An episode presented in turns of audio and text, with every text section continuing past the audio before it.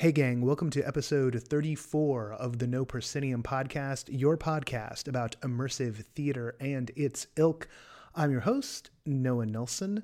Hey, for this episode of the podcast, we've got Paul Stein, creator of The Car Plays uh, which he created when he was the artistic director of Moving Arts here in LA.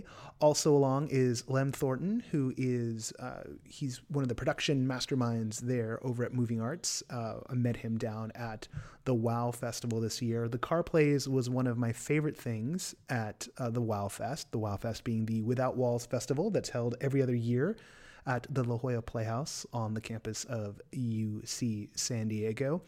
It's a very popular part of the festival. It uh, comes back pr- almost every time, and they change it up every time. We go in depth about that, so we'll save that. But first, as always, the news and notes. Um, hey, uh, I've seen a couple of shows. There is a new review up today of a piece called uh, Partuit Par. Oh boy, I am not going to be able to say it. Uh, it's Partuition. I don't.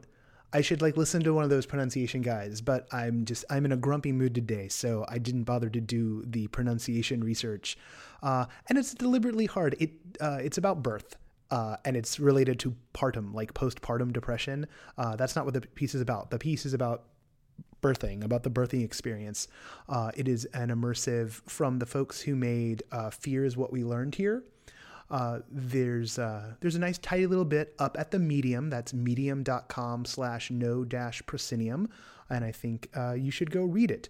There's a little bit of i don't want to say a rant but there's a discussion of the price of the piece. Um, this piece is running in noho right now. Uh, it's got a four night run. Uh, tonight saturday sunday are the last runs. It's about 25 to 30 minutes of, of the full experience it is $50. Um, I feel that price is probably in line with the haunt tradition, which uh, this is coming out of. Uh, but compared to immersive theater, uh, it's kind of like, whoa, it is uh, fully focused on the one-on-one experience. Uh, and I guess I guess I'm having this discussion. Um, I started a first draft of my feelings about the price uh, on Twitter, and I felt I got you know disclosure. I got a press pass to it uh, that I was invited to come see the show, uh, and I was definitely impressed. I, I, I, I felt great coming out of it. Uh, it was really interesting. Uh, it was moving, uh, which is what we look. We look for experiences that do that. I think that they've screenshot, screenshot Productions, which is the company behind it. I think they've made a really beautiful piece here. Um, there's a, some lovely one-on-one work and it's definitely an experience. I had no idea how much it cost while I was going through it. That is the luxury and privilege and distortion of being in the press. Um, found out the next day it was 50 and I really thought about it. Like, how would I feel about this show if I had paid $50 for it?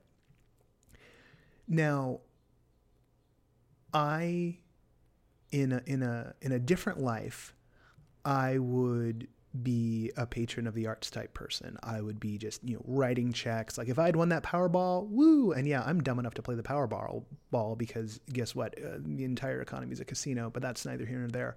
Um, I just, I would just be writing checks to people who had interesting ideas and saying, go make it. And then I'd be like building my own stuff, which would be doomed to fail, but who cares? Because infinite money, right?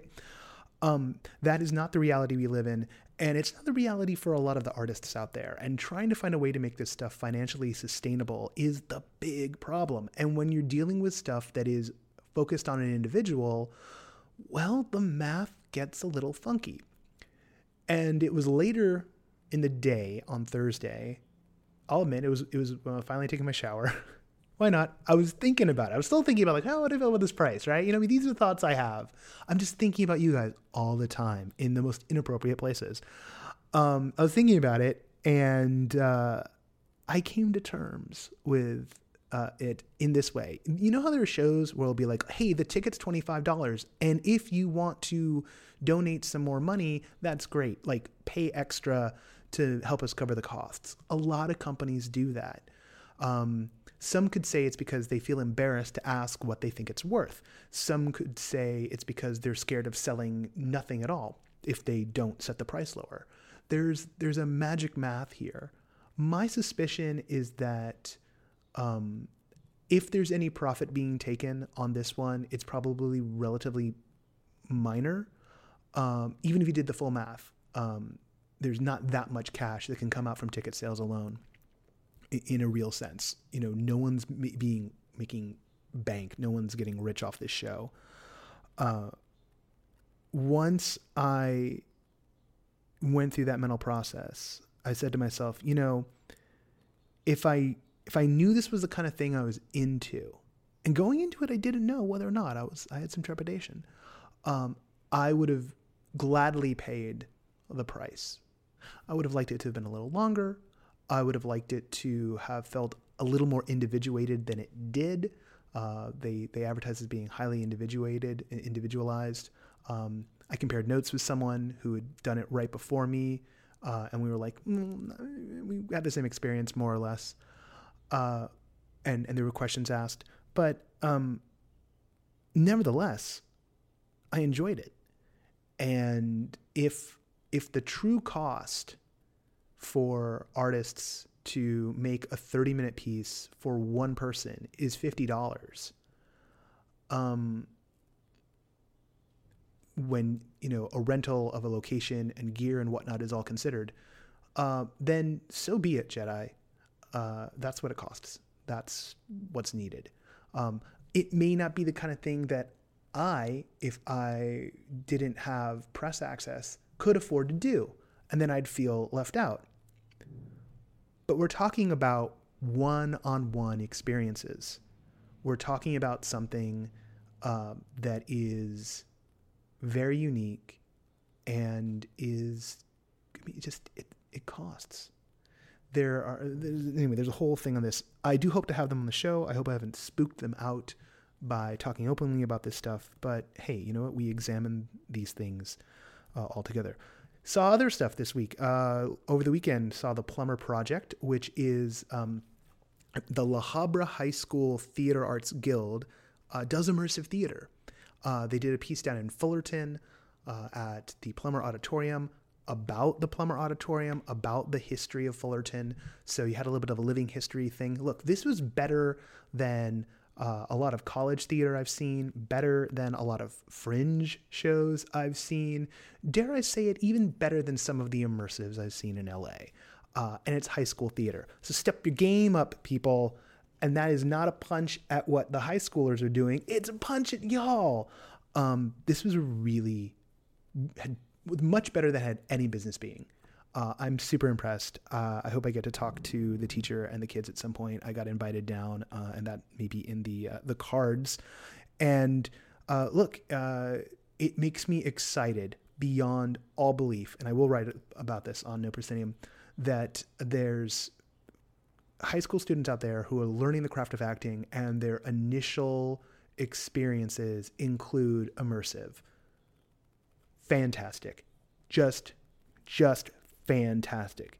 I'm having a really bad day and I'm thinking about this right now and I'm getting excited. So this is great. Thinking about this makes me happy. Thinking about uh, the beautiful moments in Parturition uh, makes me happy. Hey, you know what else makes me happy?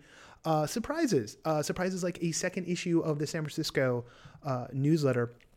Actually, I hope it didn't spook anybody because it's been once a month, but uh, Albert found so much stuff going on up in SF that he decided to put another issue out.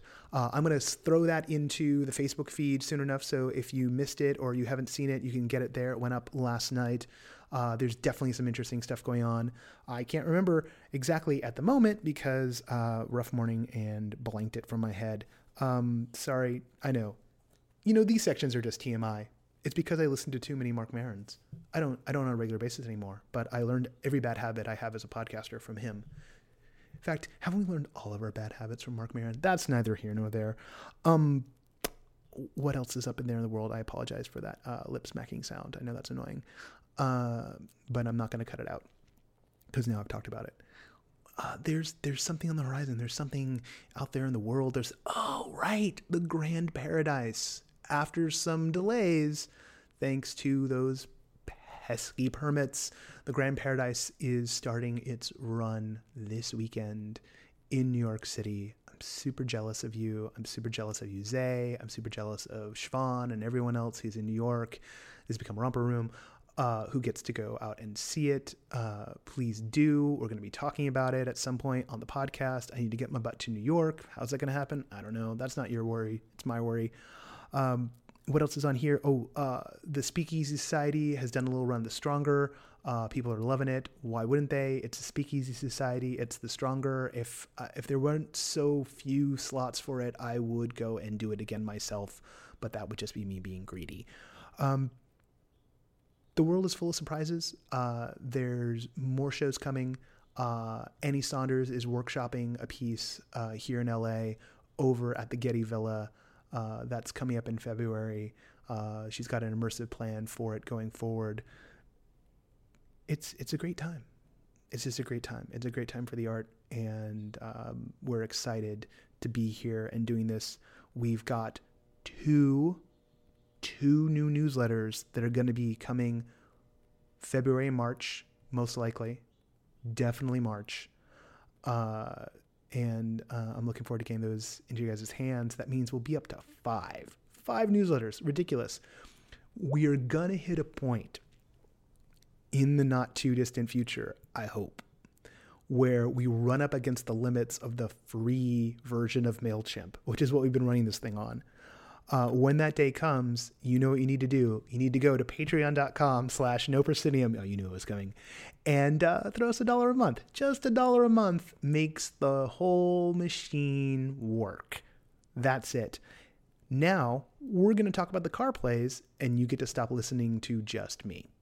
Hey, gang, that was the cold open, which you're used to by now. And right now, I have Paul and Lem from Moving Arts. Uh, I guess Paul's Paul was with Moving Arts. I was with Moving yeah, Arts, yeah. But he's he's the creator of the car plays. Correct. Uh, and uh, that's what we're talking about today because way back at Wowfest, uh, as I said in the beginning, uh, I got to check it out and it was one of my favorite things there. And I guess Paul, um, maybe you could just you know. We'll start there. Start with the, the origin. Like, Sure. What's the what's the secret origin of the car plays? Well, there's a there's a practicality and there's a creative side to it. Practicality was I was the artistic director of Moving Arts, I guess about ten years ago, over ten years ago, and uh, we lost our performance space. So, uh, Moving Arts Theater Company is a resident theater company here in Los Angeles. I think they've been around for almost 20 years now, and they focus, you know, primarily on new work, original work, new work. Um, and I had taken over as artistic director of the company in um, 2005, and six months later, we lost our performance space. Uh, we had this great space in downtown LA as part of the LA Theater Center, and it was taken over, and they said, you know, unfortunately, you need to move out.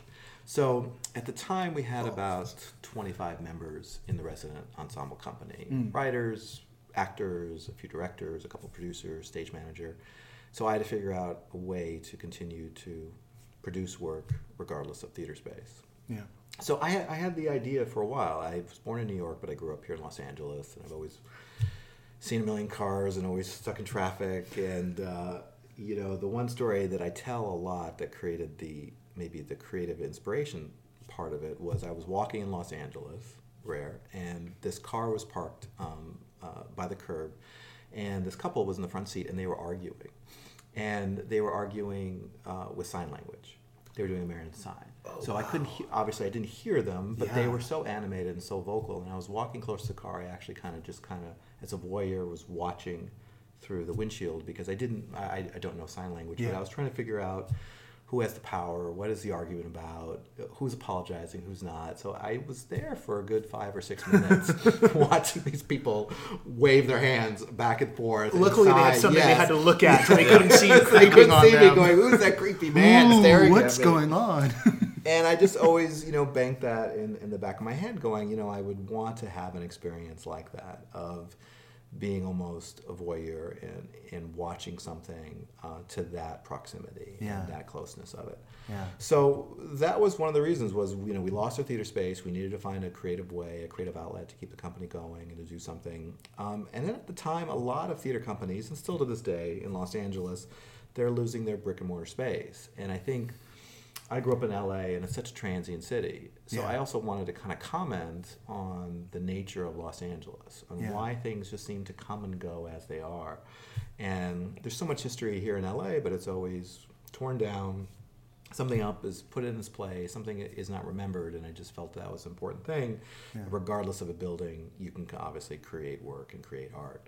And that's how it kind of started. So I got the company together, told them this idea that I had of let's do plays instead of cars. They kind of looked at me very strangely. Some were very for it, some weren't.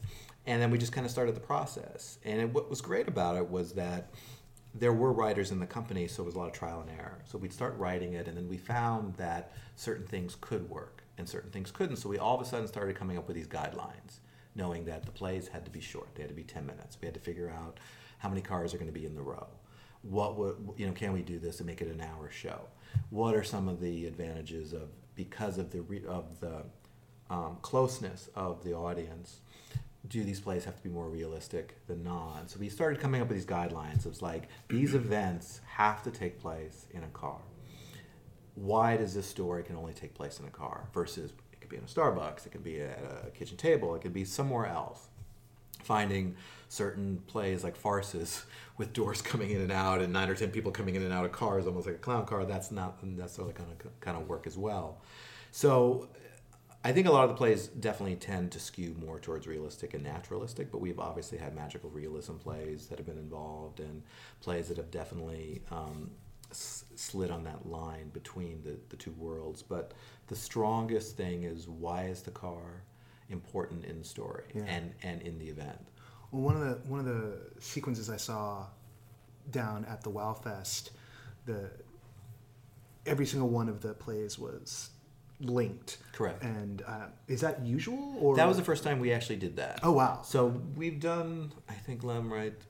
I mean, us working on it together, we've done about four or five productions already together. Yeah, five, least. six, something like that. Yeah. So um, for this year's Wow Fest, I, I pitched the Playhouse just this idea because I always feel like people come to the event and the first thing is this is really fun. You yeah. know, I, I drive an hour to come to a parking lot to then get back in a car and, and watch people act.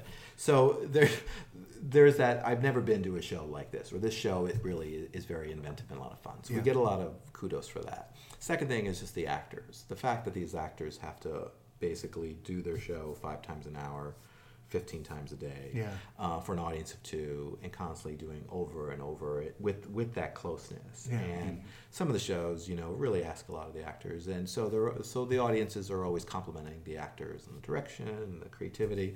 And I feel that the writer always gets like the last pat on the back. Yeah. They're like, oh, that was good job. You know, yeah. thanks, thanks for, you know, playing along with us, you know. So I, I felt that it's really hard to write a 10 minute play and it's also really hard to have a guideline of it has to be in a parked car and it has to be in the proximity of here and it has to be this and that.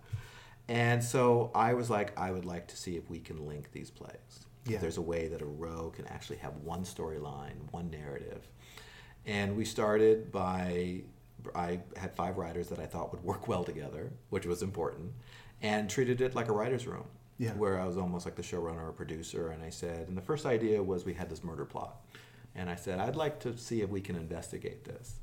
And it's like, how do we then make, how, how does this work? Because the audience, not every audience starts at the same time or exactly. with the same car. Yeah. So these plays had to have the flexibility of being told out of order and being told in what, whichever order, which is really hard for a mystery or, or a murder plot. Um, and uh, so then we and uh, so then we just started coming up with ideas and, and, building a narrative and, and and having a backstory and almost creating like a bible for for all the characters and coming up with the characters. And uh, almost like having each car be an episode yeah. in a through line.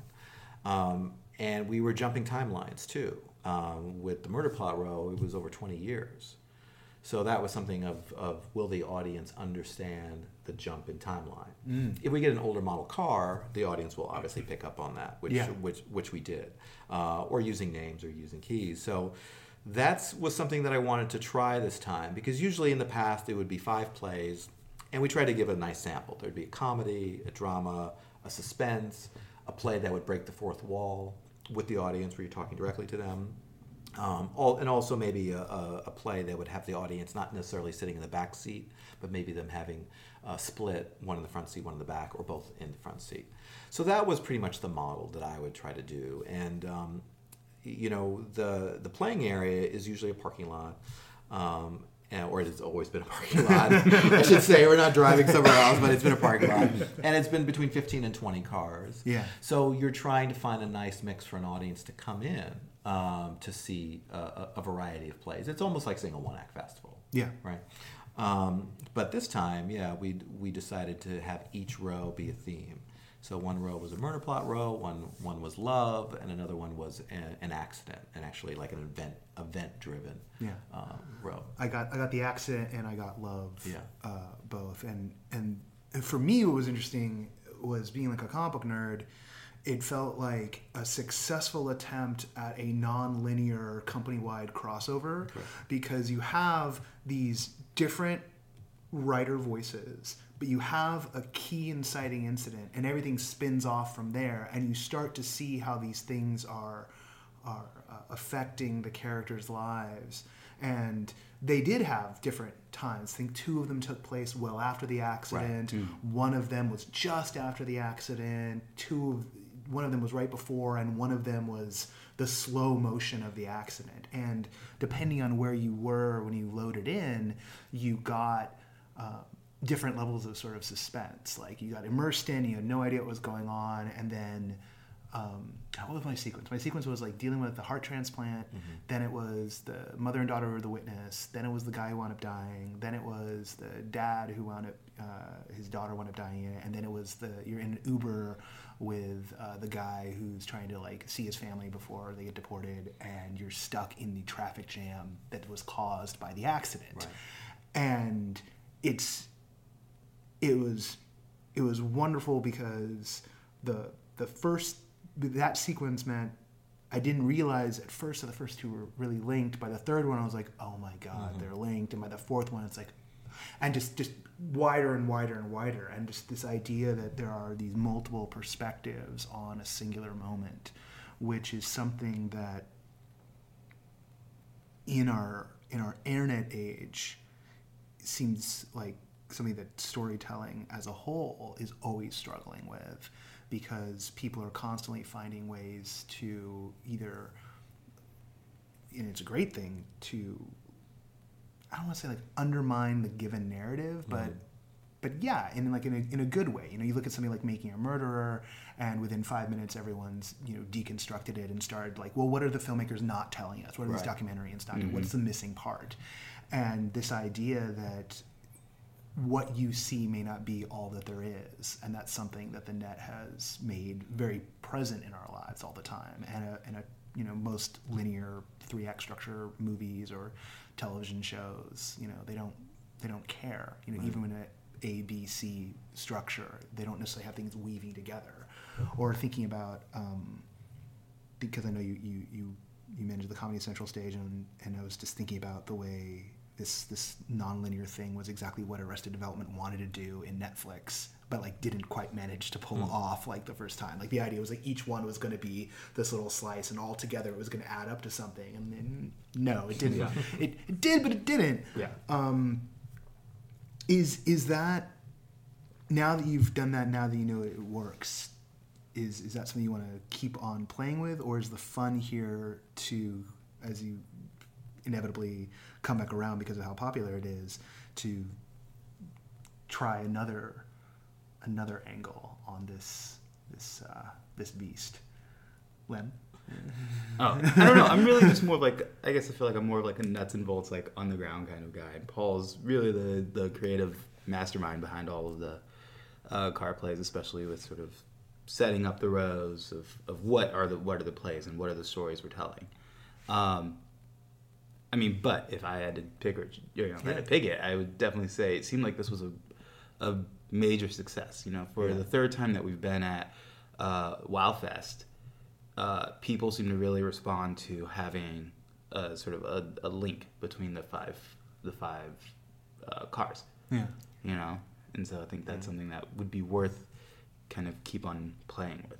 I think the challenge is obviously never to do more of the same, Right. Um, if, if possible. And um, you know, the car plays you you'll get new actors, or you'll get new writers, or you'll get new directors, and and, and they bring their their own aesthetic or their own excitement to the project, and they're very uh, excited to be part of it, and, and and that's infectious. You know, I mean, that's great to have.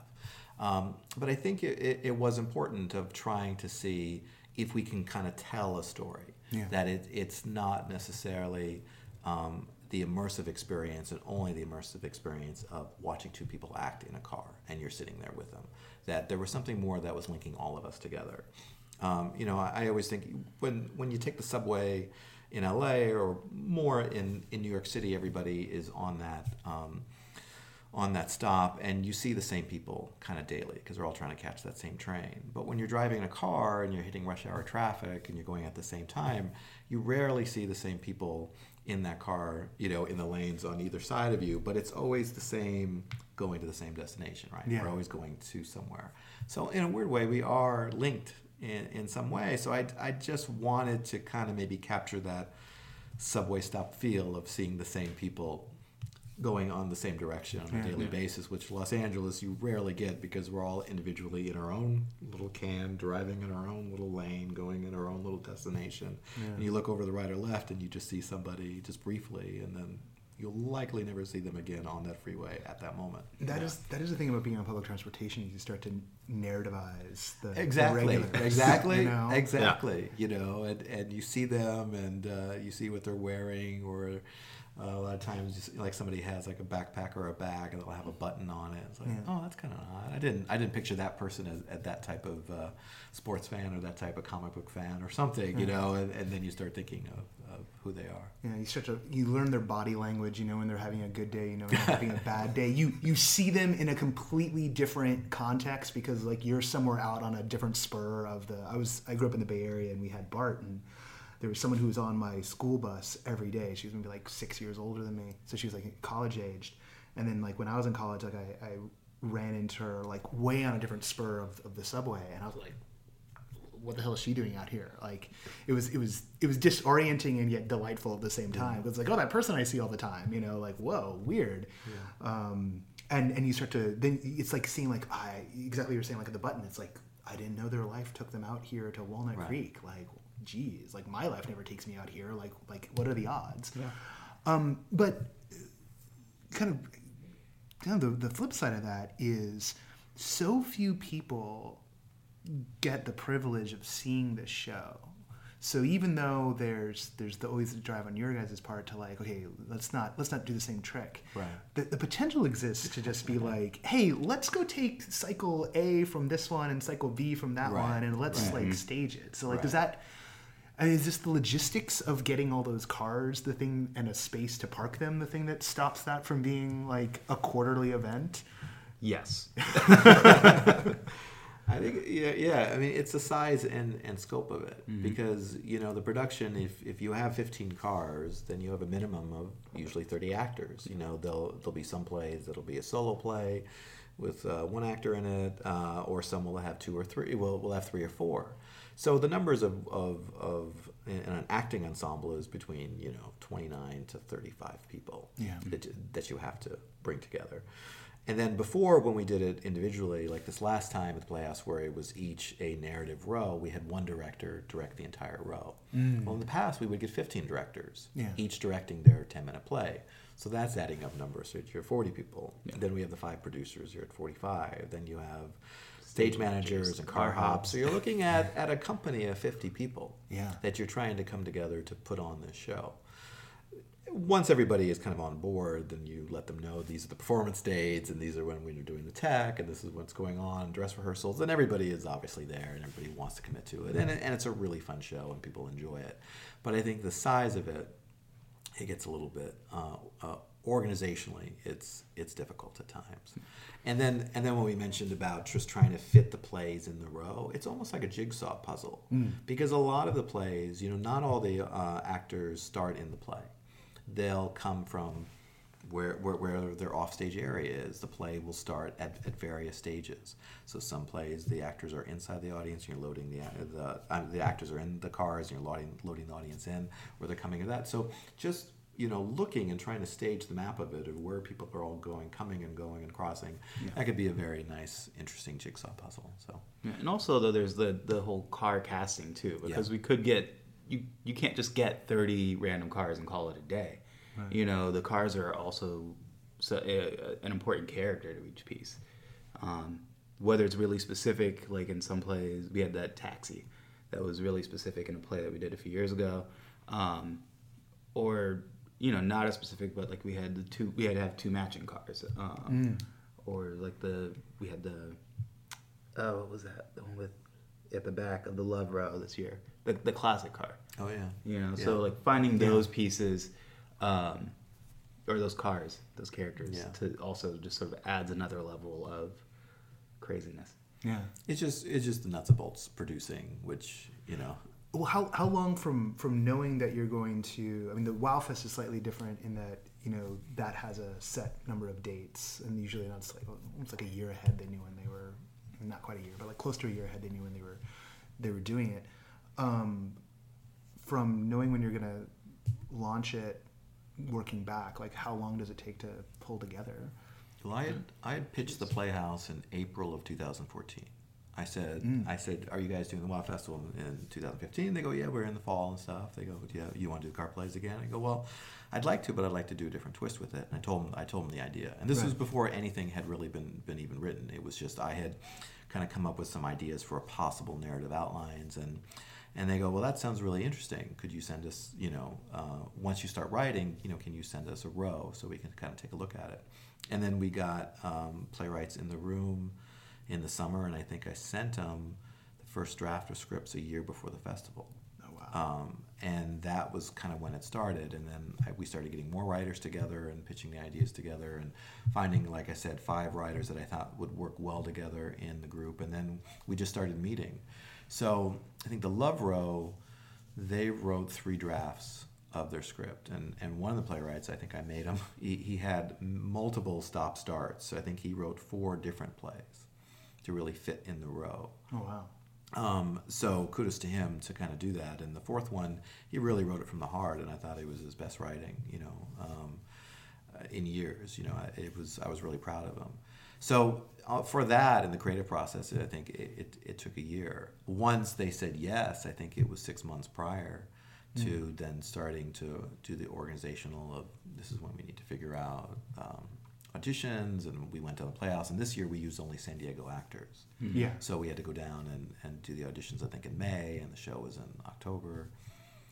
Um, so a lot of uh, a, a, a lot of lead up to it. A lot of lead up. You know, I mean, San, San Diego is such a wonderful theater town that they wanted to do it so early because they were afraid that a lot of the choice actors would definitely be pulled away with with other projects. So that's why, like, they said to us, you know, try to get those auditions early. So I think we were there May, and then we had callbacks in June. So. Sourcing the cars, how long did that take? Because that's I mean, that's the equivalent of like finding thirty miniature venues. Yeah. From a certain point of view. Um, I don't know exactly how long that took. I mean, CC really, CCTO is another producer on Car Plays, really sort of took the reins on that. But I mean, I know we were picking up rental cars the day of tech, and then returning rental cars the day of the first performance, and swapping them out with other cars because they didn't fit or they didn't work right. I mean, one of the important, sort of important pieces, I think, is uh, for just sort of like sight lines, is that the headrests are supposed to be able to come off, Yeah. so that the audience can see the actors, and all of a sudden you realize like, oh, the, the headrests don't come out of this car, and now what do we do? Like either the actors try to, you know, twist around a, a lot more, or do we just find another car? And I think that's what we did. Um, was sort of a mix of both of those things uh, this last time that we were down there. And I think it's also, you know, you're you're an actor, you're you know, you're working in a rehearsal room and then you get on that set for the first time and then you feel like everything I worked in the rehearsal room for the last two and a half weeks or three weeks goes out the window because now I- I'm doing different levels or different furniture. Well, same thing with a car. Like Yeah. you'll get actors that are rehearsing in their own personal cars that are not being used for the production. Once they get into that quote unquote show car, then all of a sudden the seat's a little bit different, the visuals are a little bit different, uh, the feel of the car is a little bit different. Uh, so we try to let them rehearse actually in the space. Yeah. Um, Sort of like when you, you finally get costume in, in Correct. traditionally. Correct. It's like, you know, everything you were doing, it's like, oh, my arm does not move the way Yeah. it did before. Right. And it starts to inform your character in, Yeah. in a totally different way. You find gestures. Well, and, and, and the intimacy of the spaces, like what's, what's interesting to me about all of the, all of this sort of immersive, intimate performance the acting rides this line between traditional theater and film because you've got this potential of effectively the close up. And for actors, I find that people they, they need to sort of be able to go between the two modes mm-hmm. almost seamlessly because there's a massive difference between standing on a stage and projecting to the back row and you know doing what we're doing right now which is like Right. across from the table it just would not read the same like i don't have to get as big i start to seem cartoonish when i like open my eyes and get my voice going and and is there you, you cast really early and you, you cast uh, the San Diego theater scene, but is is there sort of a filmic quality in, in the acting for these the actors that you're looking for? Is that something the directors tend to kind of bring them towards? I'm just I'm, it, it's maybe the thing that in, in all immersives I'm like most interested in is like the craft for the actors. I think you know with when we when we do the show in Los Angeles or we use a lot of LA based actors, they have the experience of hopefully knock on wood to shoot a commercial or to shoot a, uh television spot or something. So they have that on camera experience. Uh, you know, a few of the San Diego actors for the very first time we went down there, they were very big. They were very big inside the car. Um, so I'll do a producer run through where I'll, I'll watch the show and I'll just sit there, you know, probably about a week and a half, you know, before opening and just give notes to the director and just try to, you know, thank the actors and just see what type of work that they're doing. And a couple times is yeah, the, you're you're being too big in the space. It's it's learn your space. It's also um, how loud because the sound is not mm. allowed to carry. You know, we, we we do put the windows down a little bit if it's you know just for air and and for claustrophobia's sake. When you came, you know, La Jolla decided to have a heat wave and it was 100 sure degrees. So all the windows were down, you know, because we didn't want to kill anybody, you know. But The evening the closer to evening shows were really nice. yeah, Yeah. so the actors didn't realize that that your sound is bouncing off of your car roof, which is only two feet ahead of you, Yeah. Mhm. versus a, a, a regular theater space, and it has that room to carry. So those were notes of just kind of giving to them. It's like you can bring it down. You can Yeah. bring even your your vocal quality down. Yeah. I I you know for me as as as the artistic director when I was at Moving Arts I wanted the acting ensemble to reach a different type of acting level. I was seeing something of almost uh, at when I joined it at the time, you know, things that my esthetic um, a more naturalistic type of feel. Um, um, so that's what I was trying to go for, uh, and, and, and what I appreciate and what I like. I also like that freedom that an actor has the ability to, if that take didn't work, I get to do it again with a different audience of two Yeah. right off the bat. Yeah. So when I direct a car play, we'll definitely set it, um, you know, uh, and we'll say you need to trust your other scene partner in the show. But if you want to try things that are within the beats of what we've set in the play, I want you to have the freedom as the actor to do that. Especially since you're doing it so many times. Yeah. And it, it, it and you're doing it in such a concentrated amount of time. You're not doing a long run that takes place over six months and doing 150 performances. You're doing it over 10 days. You're going to do 150 performances. Mm-hmm. So within that short time, I always tell my actors when, when I'm directing a car play, you have the freedom to explore, to experiment, because you're going to get different responses from that audience. Yeah. So immediate. And how do you do a car play, uh, a comedy for an audience of two?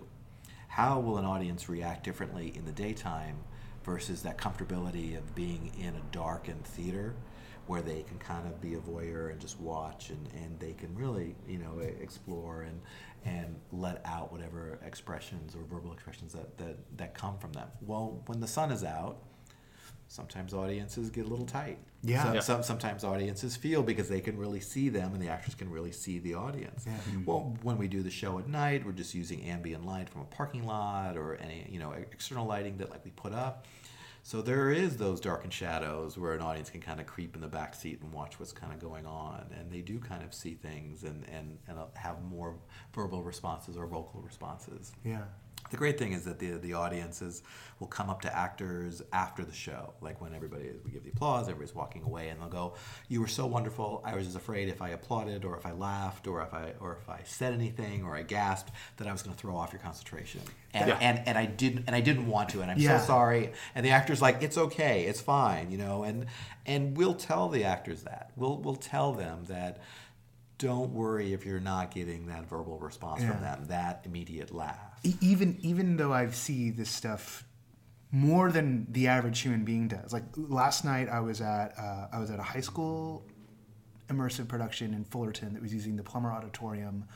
Even though it was, a, it was not the Fullerton High, it was a different high school that had come in and to do a piece. It was essentially like a living theater piece, but like each each cycle ended with everyone on the the main stage in the auditorium after kind of going all all around, and at the end it was like, oh, do do we applaud or not? You know, because it's not you've been standing next to people. It, it's it, you you might applaud in like a bar if like someone's like playing a song or like applaud for a busker, but the relationship does change because it's like well you're you're a person. Like if it's working well enough, it's it, um, even when it's something like Sleep No More that is very stylized, it's still like well you almost don't want to break the spell of what was just created. Um, but you then also feel bad because it's like if it's really good, you, you want to give that feedback instantly. You're like, oh, that was really good. Right. Yeah. Although also strangely enough, it- with the cycle, like you see one, you're like, oh, that was okay, and then the next one is really good. It's like I don't, I don't want the others to know them. I'm Right. clapping. they don't know that I clap, so I don't want them to know that I clap. I don't want them to feel bad. Um, let, uh, maybe want to dig down into this this issue. It's becoming a theme this year, unfortunately, about companies losing their spaces. Um, so maybe maybe having lived through that when you were with Moving Arts and and finding this solution, like, is there any kind of you know lessons in terms of doing this sort of non-traditional staging? Ha- Has there been anything else Moving Arts has done other than the car plays in terms of this structure? Yes. Yeah. I'm trying to remember what it was. Oh, well, we do our, our holiday party for Right. the last three years Right. um, at this house in the Hollywood Hills, and there's four or five plays um, throughout the house.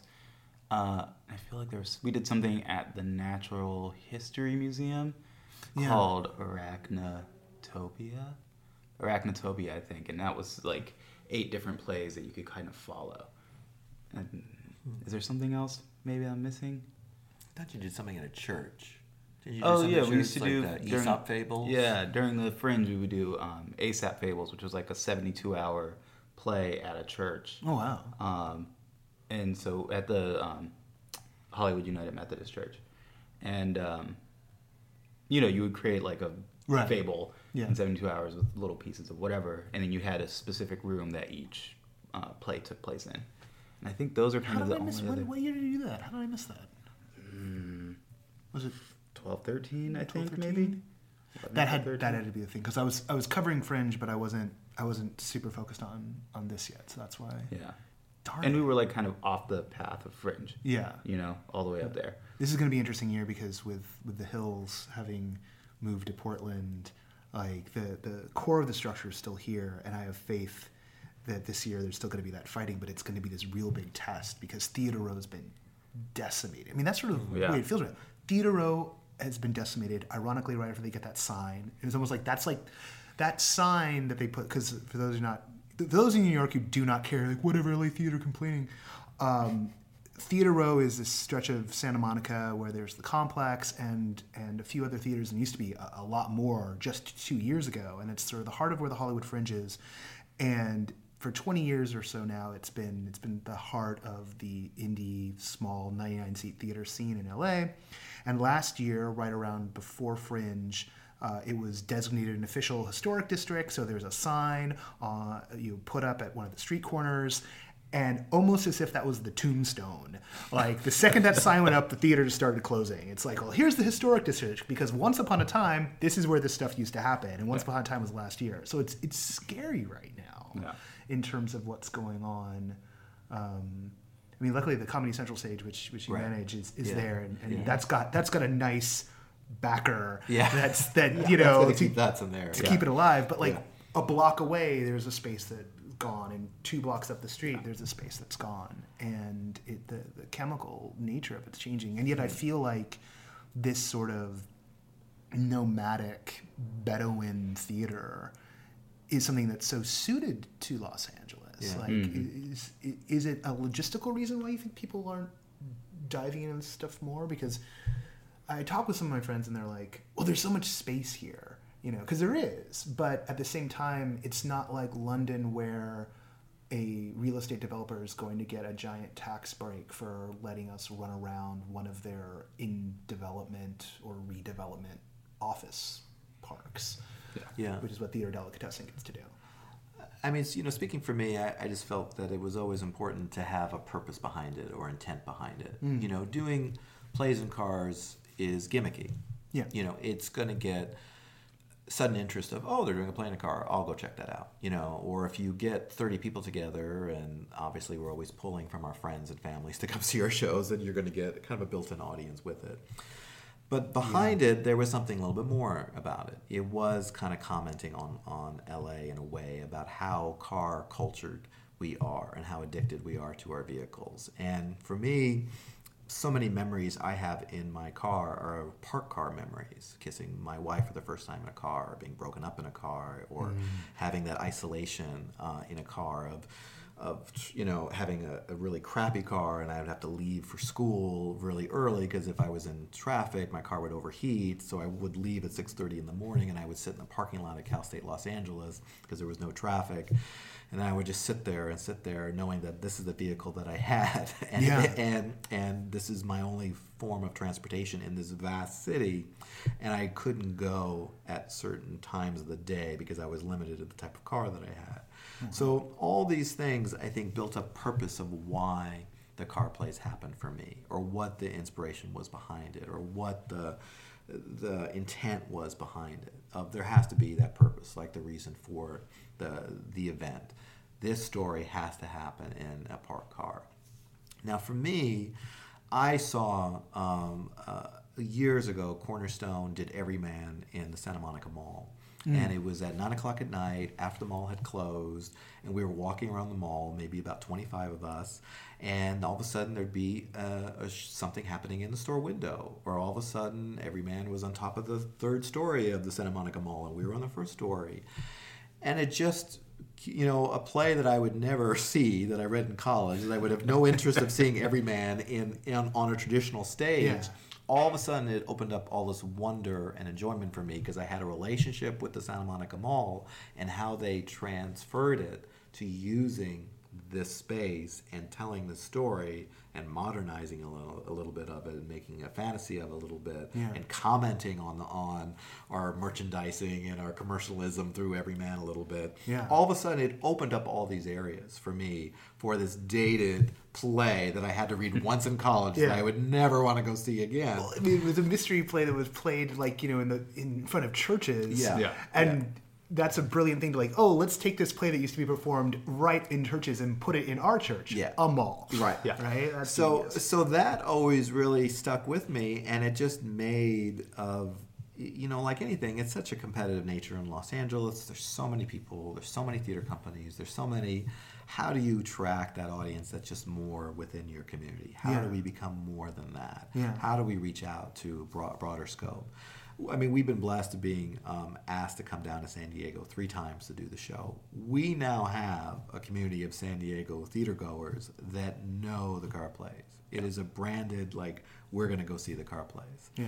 That is in their, you know, theater going culture now. Yeah. That is important to them. And I think how do you do that with a little theater company in Los Angeles? How do you just make it within, you know, broader specter? Is it get a star actor to be in it, you get the hit play, you get a, you do a fantastic production. How do you broaden your scope a little bit? Um, and that's been, what's been wonderful about the car plays is that it's had those legs to kind of reach an Orange County audience, a San Diego audience, obviously a Los Angeles audience. Um, could it know. could it travel out of the Southland? Because I mean, car culture is because of the way we do sprawl, um, to the point where actually the distances seem larger than they are. Yeah. Yeah. Be- because of traffic, of course. But uh, when you, you hit it on the right day, you're like, oh, this is not far at all. Like, what's only how many minutes to Fullerton? Jeez. Right. But not on a Friday.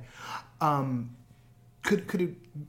I mean, maybe like maybe in Las Vegas, but not really. Las Vegas is like you have to have a car, but it's not really broken out the same way. I couldn't imagine it. But I think every city ha- every city has those relationships with the weather and their car. You know, Yeah. if you're doing your play in the in the Northeast right now, and, and your car is covered with you know a foot of snow, but that's that's a It's different water, way. But, but but that's a different way of that relationship that you have with your car Yeah. with, within that time, or in Portland with all the rain, or or Seattle, or wherever. I think it could. I think you would have to then mine those stories Right. from those communities that would fit that car. I think that would be important.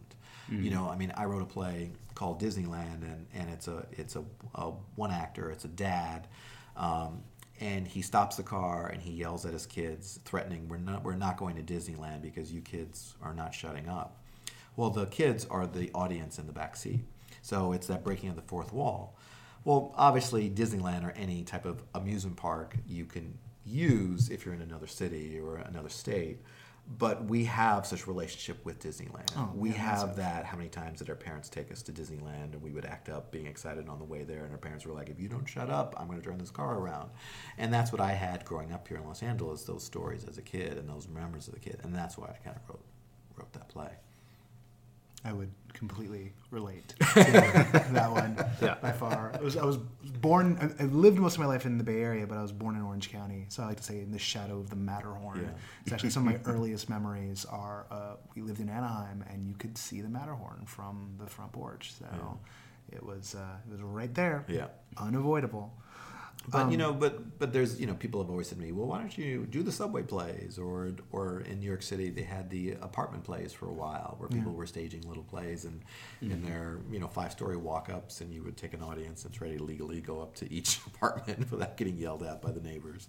So there's always been a way of trying to use your community Yeah. of the story that like you want to tell there and with the environment that I think is important to you. Yeah.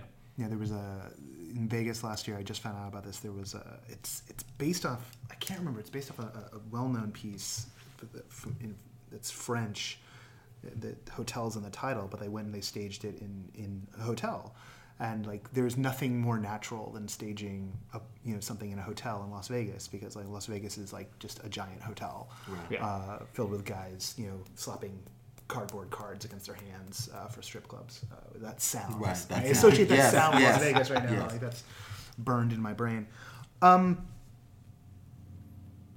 But I think people, uh, you know, Yeah. just to add, I think, I think even without even not necessarily theater, but stand-up comedy. You know, Hmm. years ago, everybody was doing stand-up comedy in a laundromat. yeah. There, there, there were open mics because they were looking for a forced audience, right? right.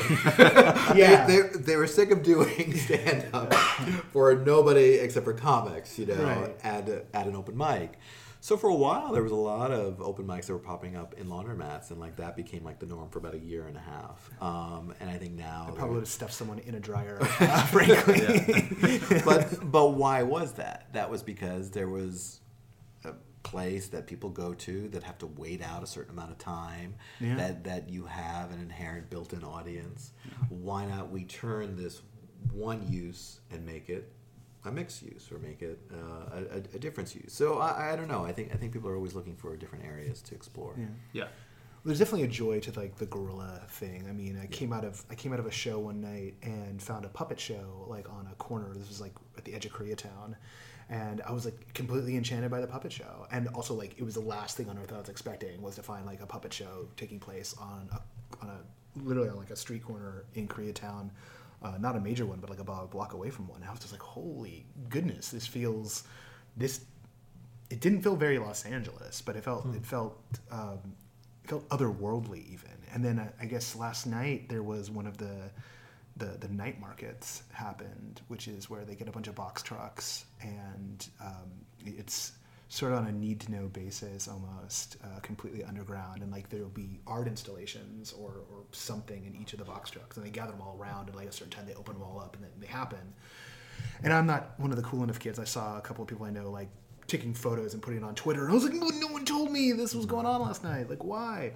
Um, but like that sort of that sort of like off the beaten path. In some ways, because it's hard to to lock down a, a venue, and in other ways because we're I mean, the, one of the reasons why I started No Proscenium is that we're we're so used to getting we're so used to the relationship we have to like this is the theater or this mm-hmm. is the this is the TV or this is the screen like watch this happens over there.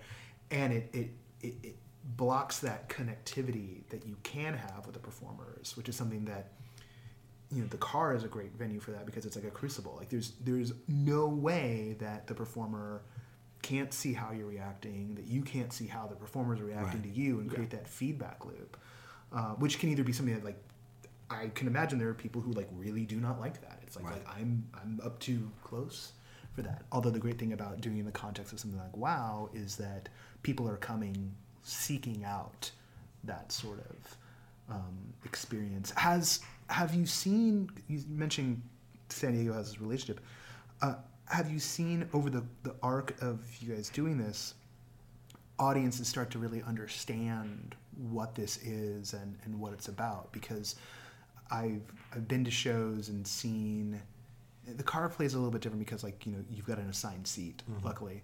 Um, but I see other shows where it's more free form and people kind of wander around and people just kind of like naturally form proscenium. But like this this altering of the relationship of the audience to the performers throws throws some people are, are people coming around to this now? Are they kind of getting it, or is, has it always just been it's it's simpler because like sit in that seat, don't move, don't touch anything.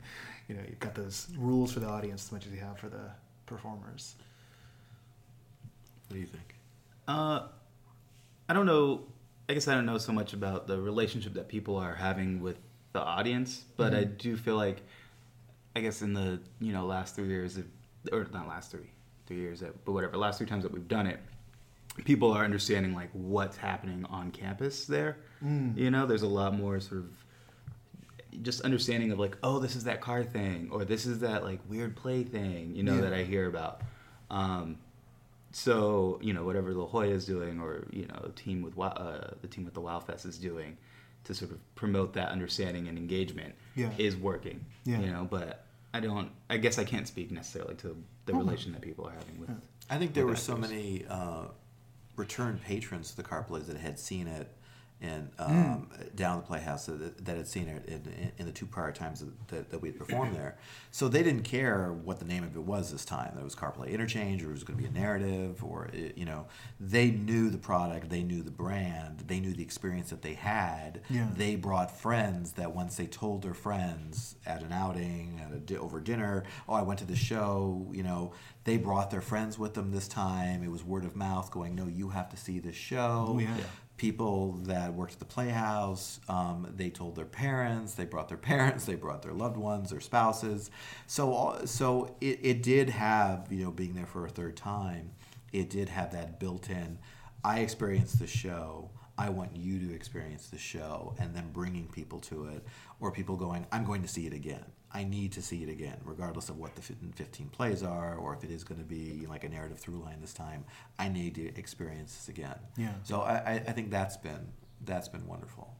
There's always a surprise of just you know once you you tell the people how to go or don't open the doors. You know there's there's always the, the funny moments of audience members putting on their seatbelts, and it's like you're not going anywhere. But if, you feel like almost inherently trained, you know that it just Yeah. becomes that. Yeah. We've seen people do that.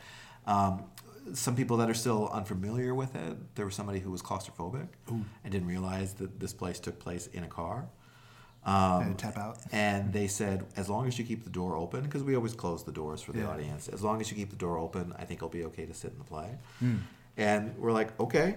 Uh, so we would just kind of leave the door open where that person was was sitting in the back seat as uh, they moved up from car to car. Mm-hmm. Yeah. And that's what we just kind of whispered to the actors as the show was going on, going, it's okay, just just go with it. Yeah. Um, there's been, uh, a, you know, you mentioned like this is too close to me. Yeah. There have been some people that have um, shut down in a way. You could tell. We had a, a play that uh, of- unfortunately was about um, a, a dying pet, and a person literally experienced that that day.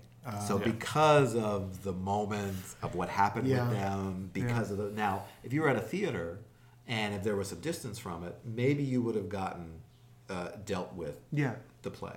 Yeah. They literally got out of the car because of the proximity. Yeah. Yeah. It was too close to them. Yeah. The actors felt horrible. The actors came out. All the other 14 plays are going on at the same time. Yeah. We try to console these people, and it's like, it's not you. Yeah. It's what was happening to me personally at that moment. But because they were talking about it at right here, Yeah.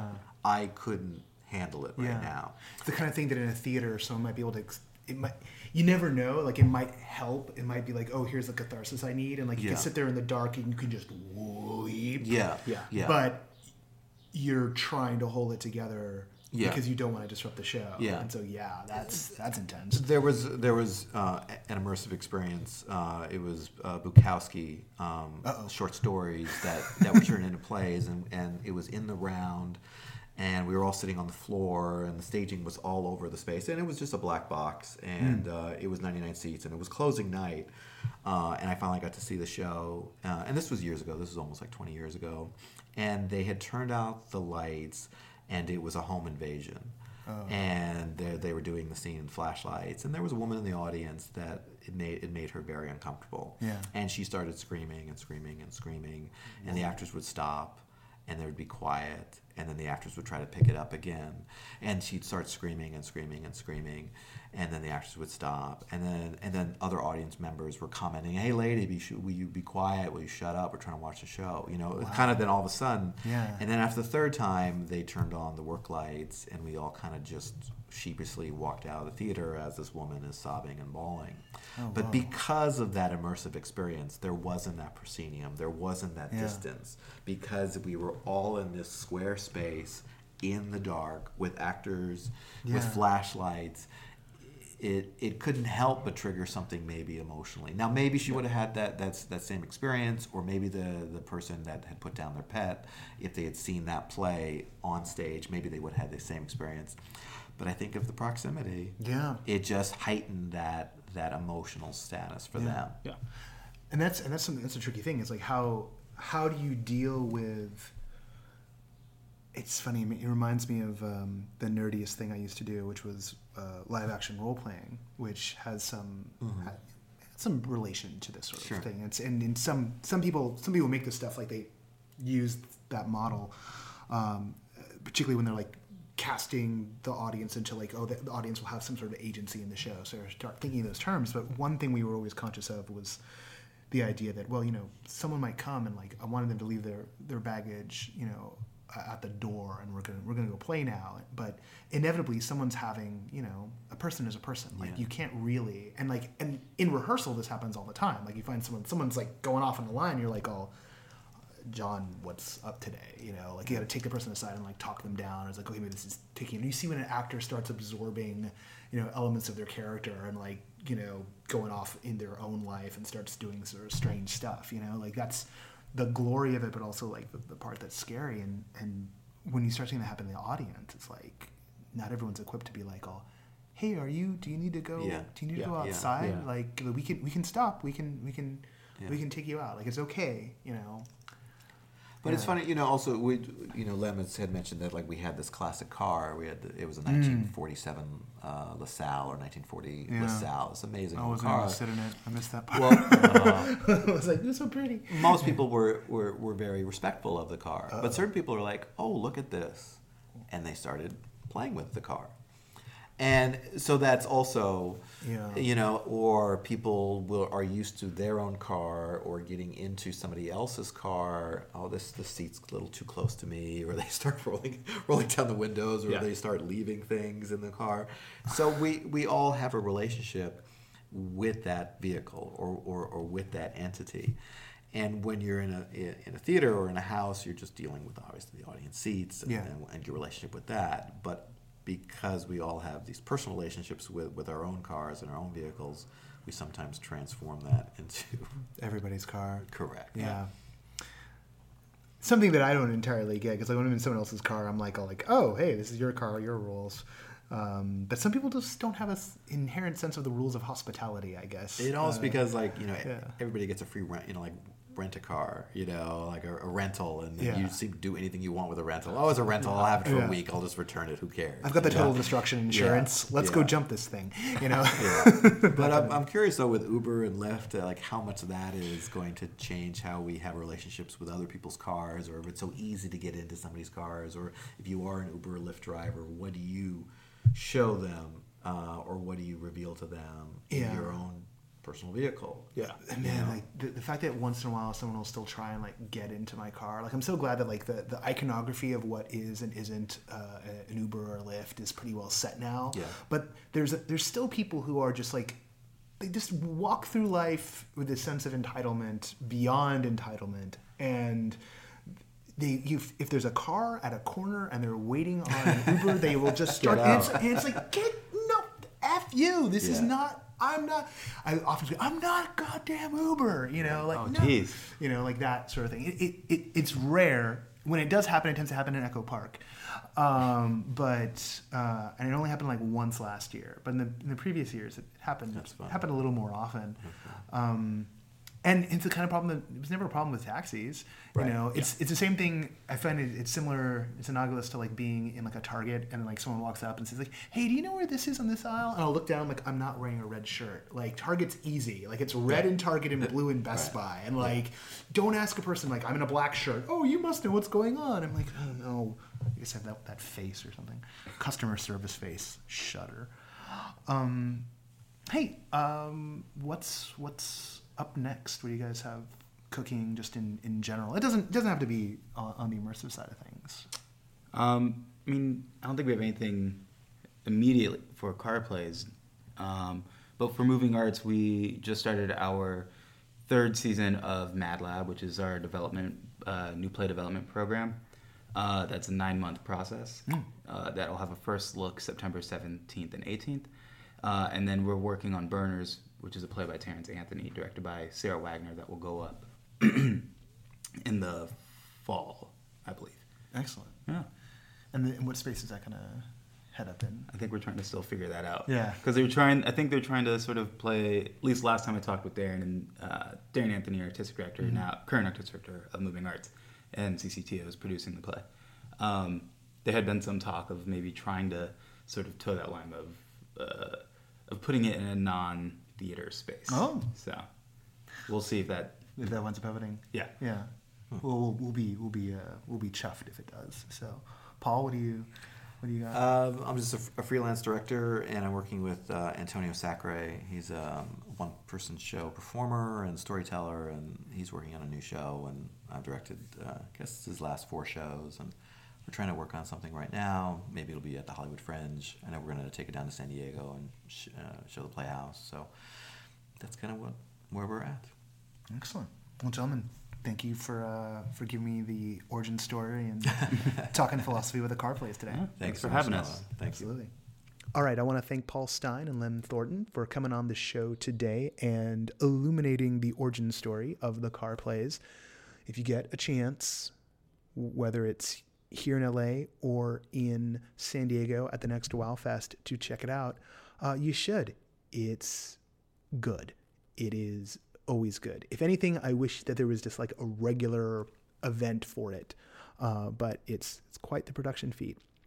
Hey, we've already told you to go check out medium.com slash no dash proscenium for a review. We've already told you to go to patreon.com slash no proscenium to help out the podcast, to help out uh, prep the newsletter for the future.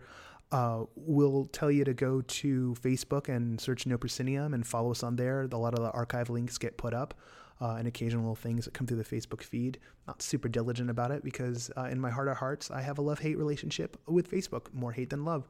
Um, Twitter, which I adore, uh, but doesn't know what it should do with itself, uh, do with itself. Uh, that's at No Proscenium. If for some reason uh, you you're you personally interested in what I have to say about other things, I don't know why you would be. I'm an idiot. Uh, at Noah J Nelson on Twitter, and yeah, that's uh, that's the show. Um, there's gonna be uh, H and G, the Hansel and Gretel piece is coming up. I'm gonna be there, uh, checking that out. Uh, oh, oh, special bonus! I forgot about this at the beginning for news and notes. Hey, uh, if you made it this far, boy, uh, one, why?